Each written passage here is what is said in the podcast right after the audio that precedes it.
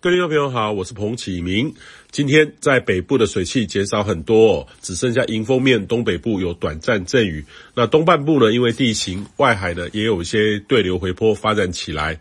那未来这几天将会逐渐由东北偏东风转为偏东风的情境。东半部呢较为多云偶阵雨，建议你呢周二、周三、周四这三天务必要把握吼。那除了东半部外，西半部较为晴朗稳定，温度呢也会回升。那周四是最温暖的时候，是很难得的暖冬天哦。这可能是到年底前最温暖的三天，真的要珍惜哦。那这三天呢，主要是因为高压东移，台湾位于高压的南侧，改为吹东风。下一波变化的时间点会在周五哈。那有到这个东北风南下，那东北部东半部再转多云偶阵雨的天气形态。那这波冷空气的强度会略强一点，北部空旷地区的低温在周末可能会接近十二到十四度，跟这三天显著回温到十八到二十五度是有明显的落差的。相较之下呢，会有一点凉意哈，同样也是。偏湿冷，那这个是北部哦。那中南部的温度也会略降个两三度，低温可能会下看十二到十五度，比较晴朗。那预期会延续到周日。那也就是说，周六投票日当天会是一个东北风的这个情境哦。那跟昨天周一很类似，北部有点凉意，甚至清晨有冷的感觉哈，也有短暂阵雨。中南部是稳定的，要留意温差的变化。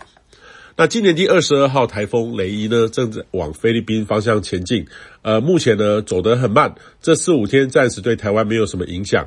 周末的时候要留意在南海的动态，是否会略偏北或是消散。目前呢，的确有些预测呢显示台风外围的水汽会有北上的趋势，水汽是否会到达台湾，在周日或下周一开始对中南部有些影响，会有下雨的机会。呃，这就要看未来发展的态势了，的确有这个可能哈。呃，下周呢开始进入十二月的中下旬旬了。其实北方的冷高压有转趋活跃的趋势，可能在十二月下旬会有较频繁的冷空气南下，呃，无法像这一两周比较温暖的天气哦。那由北极的这个震荡指标来看的话，呃，未来七到十天有有也有这种转趋负北极震荡的这个态势。那北半球呢也会有进入这个较频繁显著的冬季偏冷的时期，所以也建议你呢可以来准备过冬后，该有的衣物不可以少。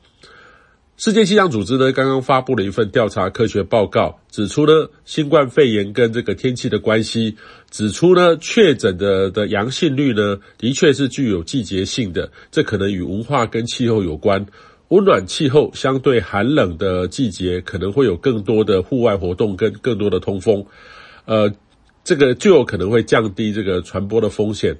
那寒冷的气候呢，可能会让我们留在这个室内通风不良的空间，哈，增加这个风险。